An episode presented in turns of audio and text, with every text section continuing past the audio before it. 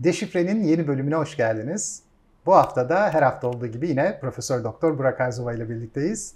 Bölümlerimizi Satoshi TV'nin YouTube kanalından ve Satoshi Radyo'nun podcast yayınlarından takip edebilirsiniz.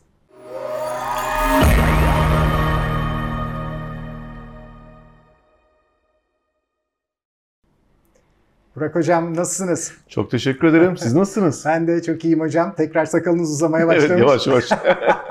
Yine böyle de çok yakışıklı, öyle de çok Aa, yakışıklı. çok naziksiniz, çok teşekkür ederim. harika görünüyorsunuz Sağ hocam. olun. Sizin şimdi karizmanızdan yararlanarak karizmatik bir söylemi sizinle masaya yatıralım diyorum. Ekonomi politik. Ekonomi politik çok böyle karizmatik gelmekle beraber bizim Türkçe dil bilgisi kurallarımıza çok uymayan bir şey. Ee, ekonomi politikası aslında ama bizde ekonomi politik diye söylenmesi tercih ediliyor. Neden böyle bir şey oldu? Bir çeviri hatası mı yoksa karizmatiklik uğruna yapılmış bir şey mi? Ee, havalı. Yani havalı olduğu için yapılmış bence. Çünkü hani ekonomi politikası dediğinizde aslında birçok şeyi de barındırabilir ama ekonomi politik dendiği zaman sanki işin içerisine biraz daha böyle tercihler, siyasi düşünceler, siyaset tercihleri de giriyor gibi oluyor. Ve nitekim çoğunlukla bu konuşulurken de aslında siyaset de ekonomiyle bağlantılı olarak bu işin içerisinde yer alıyor. Hani hep bize sorulan soru şu oluyor. İşte ekonomi ve siyaset birbirine bağlı mı? Ya da işte ekonomi konuşalım ama siyaset yapmayalım. Bu çok mümkün değil. Çünkü hem siyaset hem ekonomi birbirine bağlı. Çünkü aslında ekonomik politikaların uygulanması siyasi tercihlerle de doğru orantılı. Çok Çok, net bir şekilde. Hangi siyasi tercihiniz varsa o siyasi tercihe uygun bir ekonomi politikası uyguluyorsunuz. O nedenle birbirinden soyutlayabilmek mümkün değil. İşin bir tarafında bu var. Bir diğer tarafı daha var. Vermiş olduğunuz kararlar siyasi hayatınızı da etkileyebiliyor. o nedenle de aslında ekonomik kararların siyasi etkileri de buradan görülebiliyor. Şimdi bu ikisi de çok önemli hakikaten hocam. İlkinden başlayalım ama ikincisine de konuyu getirelim mutlaka. Ben de iktisat mezunuyum lisansta. Ee, sonra yüksek lisans ve doktora da değişti artık tabii de. Ama lisansta ekonomi. Ee, bize anlatılan ekonomi tabii ki neoklasik iktisattı. Ama bunun bambaşka şekillerde de anlatılması mümkün. Bambaşka ekonomi teorileri var ve onların her birinin seçilmesi sizin söylediğinizden yola çıkıyorum. Bir siyasi varsayımın üzerine gelen bir işletim sistemi. Öncelikle şunu sorabiliriz. Sizce temel olarak kaç tane iktisat teorisi vardır yoksa sayısız mıdır? Aslında sayısızdır. Yani dediğim gibi görüşlere göre değişebilen bir unsur. Hep böyle bizim çok üzerinde konuştuğumuz konulardan bir tanesi ve hep önem verdiğimiz konulardan biri meşhur Keynes politikaları ve Keynesyen teoriler. Ama arkasından Hayek ve Hayek işte Avusturya okulu, o okulun vermiş olduğu temel teoriler, pers- perspektifler çerçevesinde bambaşka şeyler ortaya konuluyor.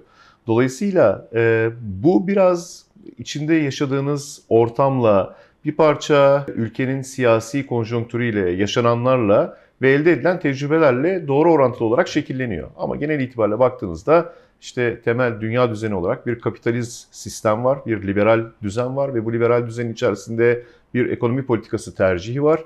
Diğer taraftan da aslında bütün bunlarla beraber devam eden bir e, daha sosyalist düşünceye sahip olan ve daha fazla devletin ön planda olduğu, devletin korumacılık yönünün daha ağır bastığı çeşitli teoriler de ortaya çıkabiliyor. Ama özetlemek gerekirse bu bence yani e, sahip olduğunuz düşünceye ve o düşüncenin uygulanış biçimine farklı yorumlar getirerek çok fazla sayıda olabilir. Hı hı. Temel argümanlar değişir mi peki hocam? Yani düşünüyorum şimdi Das Kapital'deki Marx'ın yorumlarıyla Adam Smith'in yorumları arasında daha doğrusu tespitleri arasında çok büyük benzerlikler var. Fakat tespitlerden sonraki süreç yani o tespitleri yorumlayarak neye evirme söz konusu olduğunda bir tabii farklılaşma ortaya çıkıyor. Siyasi tercih sanki ekonominin nasıl okunduğunu belirliyor gibi Belirliyor görünüyor. tabii. Aslında şöyle e, ben farklı düşünüyorum burada. Yani evet temeli aynı. Çünkü temelinde insan var. Yani insanın davranış biçimleri, insanın ihtiyaçları, insanın belirli bir ihtiyaç perspektifinden diğerine geçmesi dünyanın her yerinde hemen hemen aynı özellikleri taşıyor. Ama burada işte o sizin e, insanı konumlandırdığınız yere göre ve devleti konumlandırdığınız yere göre o yorumlama farkı orada ortaya çıkıyor. Temeli insan olan her şeyde özünde aslında aynı noktadan hareket ediyoruz. O nedenle başlangıç noktası hep aynı. Yani hakça bölüşüm, herkesin bundan hakça e, belirli ölçüde payını alabilmesi. Ama sonra bu hak meselesi kimin lehine daha fazla olacak? o işte siyasi tercihlerle ortaya çıkarak farklı boyutlara ulaşıyor. O nedenle insanı ele aldığınız bir bilim dalı olduğu için iktisat bilimi buradan hareketle e, temel noktalarınızın aynı olması çok doğal.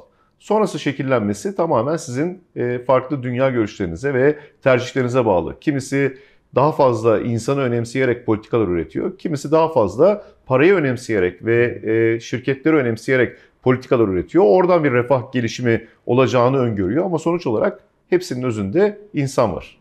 Hocam çok güzel bir yere geldi.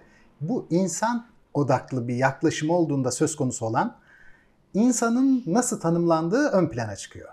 Anladığım kadarıyla sağ siyaset insanı çıkarcı, kendisi için herkesi manipüle edebilen, kötülük yapmaya muktedir. Dolayısıyla bir otoriter üst kuruluş tarafından, kurum tarafından sürekli denetlenmesi gereken bir varlık olarak görünüyor ve çatışmacı bir karakter. Çıkarı için çatışmaya girmekten çekinmiyor.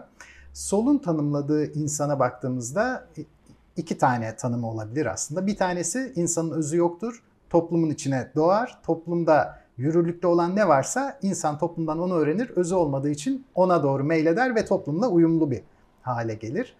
E, ikincisi insan doğuştan çatışmacı değildir. Özü işbirlikçidir. E, dolayısıyla normal bırakıldığında otoriter bir üste gereksinimi yoktur. Aksine üstüne otoriter bir yapı geldiğinde ki işte devleti de kastediyorlar ki liberaller de böyle düşünüyor. Üstüne bir otorite geldiğinde asıl kötülük o zaman ortaya çıkar. İnsan doğuştan kötü değildir. Yani sağda kötücül bir insan tanımı var, öz tanımı. Diğer tarafta insanın ya özü yok ya da özü varsa iyicil bir öz var. Bunlara göre tasarladıkları bütün ekonomi değişiyor. Bütün siyaset planı değişiyor. Kurumlar değişiyor. Kurumların şey. kurgulanması değişiyor. Evet. Fakat Ve... günlük hayatta bu ikisinin ortalamasında bir şey yaşıyoruz. O yüzden ideal durumda olan kurumlar işlev gösteremiyorlar. Ve sürekli olarak mixlenmiş oluyorlar. Birbirleriyle hangi oranlarda olduğu artık her sistemde sizin ikinci söylediğiniz gibi her sistemde farklılaşıyor. E, hepsinde dozu ayrı, ortaya çıkan ekonomi politikası da ayrı oluyor tabi siyasetle beraber. Bu sefer de ülkeler arasında belki bir dengesizlik oluşuyor. Ne diyorsunuz hocam buradaki o ekonominin tabii ki küresel bir ekonomi olması için onların da birbiriyle uyumlu olması da gerekli. Ama o uyum sürekli elden kaçıyor. Para birimlerinin farklılaşması gibi değerlerinin farklılaşması. Hem orada hem raporlamada da görüyoruz. Yani o küreselleşmenin en önemli olgularından bir tanesi ortak raporlamayla mesela çok uluslu şirketlerin ana merkeze yapmış oldukları raporlamaların ortak raporlama üzerinden hareket etmesi. O nedenle bazı ülkelerin verilerini o ortak raporlama standartlarıyla diğer ülkelerle uyumlu hale getirerek bir uyumlaştırma süreci yaşanıyor. Bu her yerde böyle. Yani Avrupa Birliği'ne baktığınızda orada da çok farklı inanışlar, çok farklı ülkeler, bunların geçmişteki yaşadıkları tecrübeler, gelenekler var. Ama sonuçta ortak değerler bütününde bunları oturtmaya çalışıyorlar. Bence bütün bunların hepsinin altında o ideal insanı şekillendirmek için ekonomi politikanıza uygun bir şekilde eğitimin de onun tamamlayıcısı olması gerekiyor. Yoksa o dediğiniz insan mevcut şartlarda hangi politikayı uygularsanız uygulayın o eğitimle ekonomi politikasına uygun bir insan şekline dönüştürülmediği zaman orada kurumların işlevselliğini kaybettiğini ve o kurumların artık iş yapamaz hale geldiğini görüyoruz. Ve eğitimin en önemli noktalarından bir tanesi insanların bu aslında sistematik olmayan ve çalışmayan kurumları olağanmış gibi kabul etmelerine bizi taşıyor. O en büyük tehlike. Dolayısıyla eğitilmiş toplumlarda ve daha iyi eğitim almış ve analitik düşünebilen insanların oluşturduğu yerlerde sistemin bozulmasına o eğitimli insanlar izin vermiyorlar ve dolayısıyla hem kurumları aynı zamanda ayakta tutabiliyorlar hem de kurumların altındaki onlara sunulan hizmetin kalitesini daha farklı olarak talep edebiliyorlar.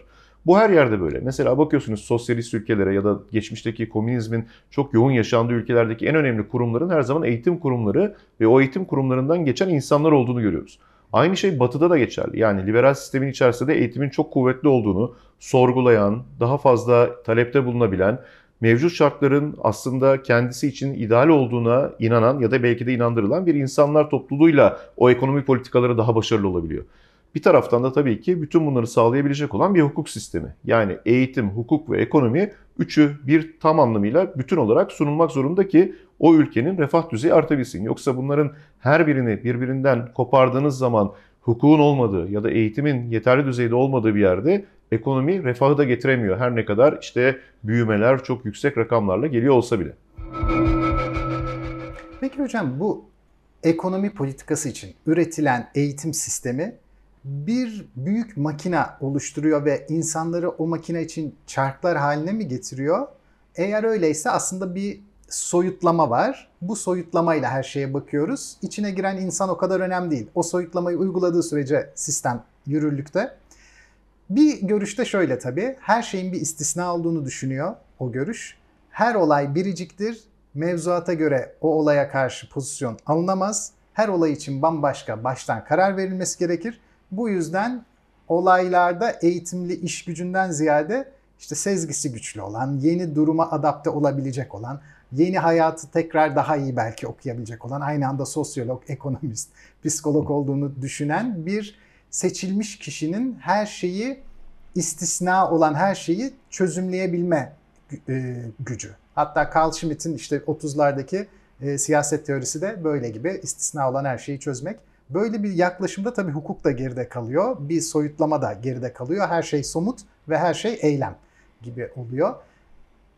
Ekonomi politikaları giderek buraya doğru mu yöneliyor? Türkiye'de de benzer bir eğilim var, yurt dışında da benzer bir eğilim var. Kurumsal olmaktan çıkıp bireylerin istisnai durumları yönetmeye çalıştığı bir ekonomi politikasına mı gidiyoruz? E, her zaman öyle olacak. Öyleydi, öyle olacak ve gelecekte de bunların böyle ihlal edilmesine Evet. müsait bir ortamın e, öncüleri ortaya çıkacak. Ama işte toplumların eğitilmiş olmaları ya da genel itibariyle o kurumların işlevselliğini sağlayabilecek olan diğer alt kontrol mekanizmalarının olması o düzenin bozulmasına engel teşkil ediyor. Mesela Trump örneğini çok yaşadık Amerika'da. Aslında tam anlamıyla Amerikan sistemini bozucu bir hareketle hareket etti. İşte hukuk düzenini kendine göre belli şekilde çapalamaya çalıştı. Diğer taraftan ekonomiye ilişkin yaptıkları olumlu da vardı, olumsuz da vardı ama genel itibariyle dünya ile olan ticaretinde çok gergin bir ortama taşıdı. Ve neticede sistem onu sistemin dışına çıkarabildi. Şimdi bunu yapabildiğiniz zaman o zaman işlevsellik artıyor ve devam edebiliyor. Ama bunu yapamadığınız zaman bu sefer her duruma adapte olan insanlarla yeni yapılanları kabul eden ve o her yeni kabul edilenle bir sonraki daha kötü durumu da kabul ettirebildiğiniz insanlara doğru kendinizi taşıyor oluyorsunuz. Bence e, Carl Schmitt'in söylediği o ikinci grup insan daha e, geri kalmış olan ülkelerdeki yapıyı ortaya koyduğunu düşünüyorum. Yani evet haklısınız. Aslında o dönem için Almanya'da yapıyorlar ki hani ileri bir toplum bir yandan da. Ama tabii ne anlamda ileri onlar tartışılabilir. Çünkü Alman idealizmi veya romantizm gibi yaklaşımlarda ileriler, felsefe ve sanatta ileriler ama burjuvazi oluşturmada geri kalmış Geri kaldı. durumdalar. Tabii şe- şehir devletleri birleşmiş değil ya da yeni birleşmiş ki zaten faşizm oradan çıkıyor. Devlet sivil toplumun önünde gittiği için oradaki yapı başka türlü kurgulanıyor. İşte oradaki devlet yapısına uygun model insanı yetiştirmek aslında Evet, temel çok, amaç. Çok haklısınız ki ona girişiyorlar, Girişiyorlar zaten. zaten. Hem de, hem de ne girişmek yani. Peki hocam ekonomi politikası kripto varlıklarda nasıl işliyor? Şu an onları hali hazırdaki işler bir kurumsal metoda denk getirebiliyor muyuz? Yoksa onlar için yeni kuramlar icat etmemiz gerekecek mi? Daha çok yeniler. Yani ben her programda aynı şeyi söylüyorum ama, Ama yeni böyle- oldukları için e, yapacak hiçbir şey yok. Dolayısıyla bu yenilik aslında onların başlıca noktalarda test edilmeleri imkanını da veriyor. Mesela şimdi bakıyoruz e, kripto varlıklar belirli varlık sınıflarıyla koreli halde hareket edebiliyorlar. Ya da işte belirli noktalardaki tepkileri çok aşırı olabiliyor. O nedenle bu biraz daha zaman geçtikçe daha durulacak ve normal aslında ekonomik politikaları içerisinde onlar da yer alacaklar. Şu anda genel itibariyle bir kripto varlıkları reddetme sürecinden geçiyoruz. Bu hem merkez bankaları tarafından ciddi redler var. E, varlık mı konuştuk burada, para mı, hangisi? Bu redler kısmında bu da önemli bir rol oynuyor. Diğer taraftan da bunu teknolojinin belki de çok gerisinde kalmış olan ve yeniliklere açık olmayan bir grupta kullanıcı olarak reddediyor. Dolayısıyla bu yavaş yavaş hayatın içerisine girmeye başladıkça ve o redler azaldıkça ekonomi politikalarının içerisindeki aslında birer temel unsur haline dönüşecekler. Onun için daha yolları çok var. Bek- bekleyeceğiz ve göreceğiz. Siz ama bu çatışmadan onların sağ çıkacağını Ee, düşünüyorsunuz kadarıyla. mutlaka. Çünkü artık varlık olarak bir varlık sınıfı olarak varlar. Bunların üzerine yapılmış çok ciddi yatırımlar var. Bunlar artık bir anda sistemin dışarısına atılabilecek ya da ortadan kaldırılabilecek hususlar değil.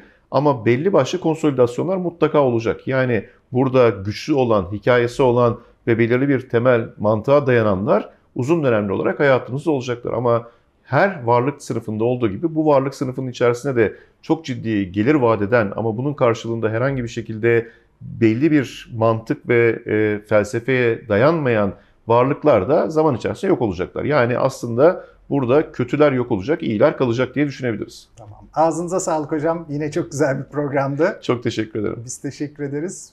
Profesör Doktor Burak Arzova ile bir de şifreyi daha geride bıraktık.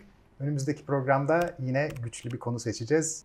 Tabii bu arada yayınları beğeniyorsanız kanala abone olmayı da unutmayın. Görüşmek üzere.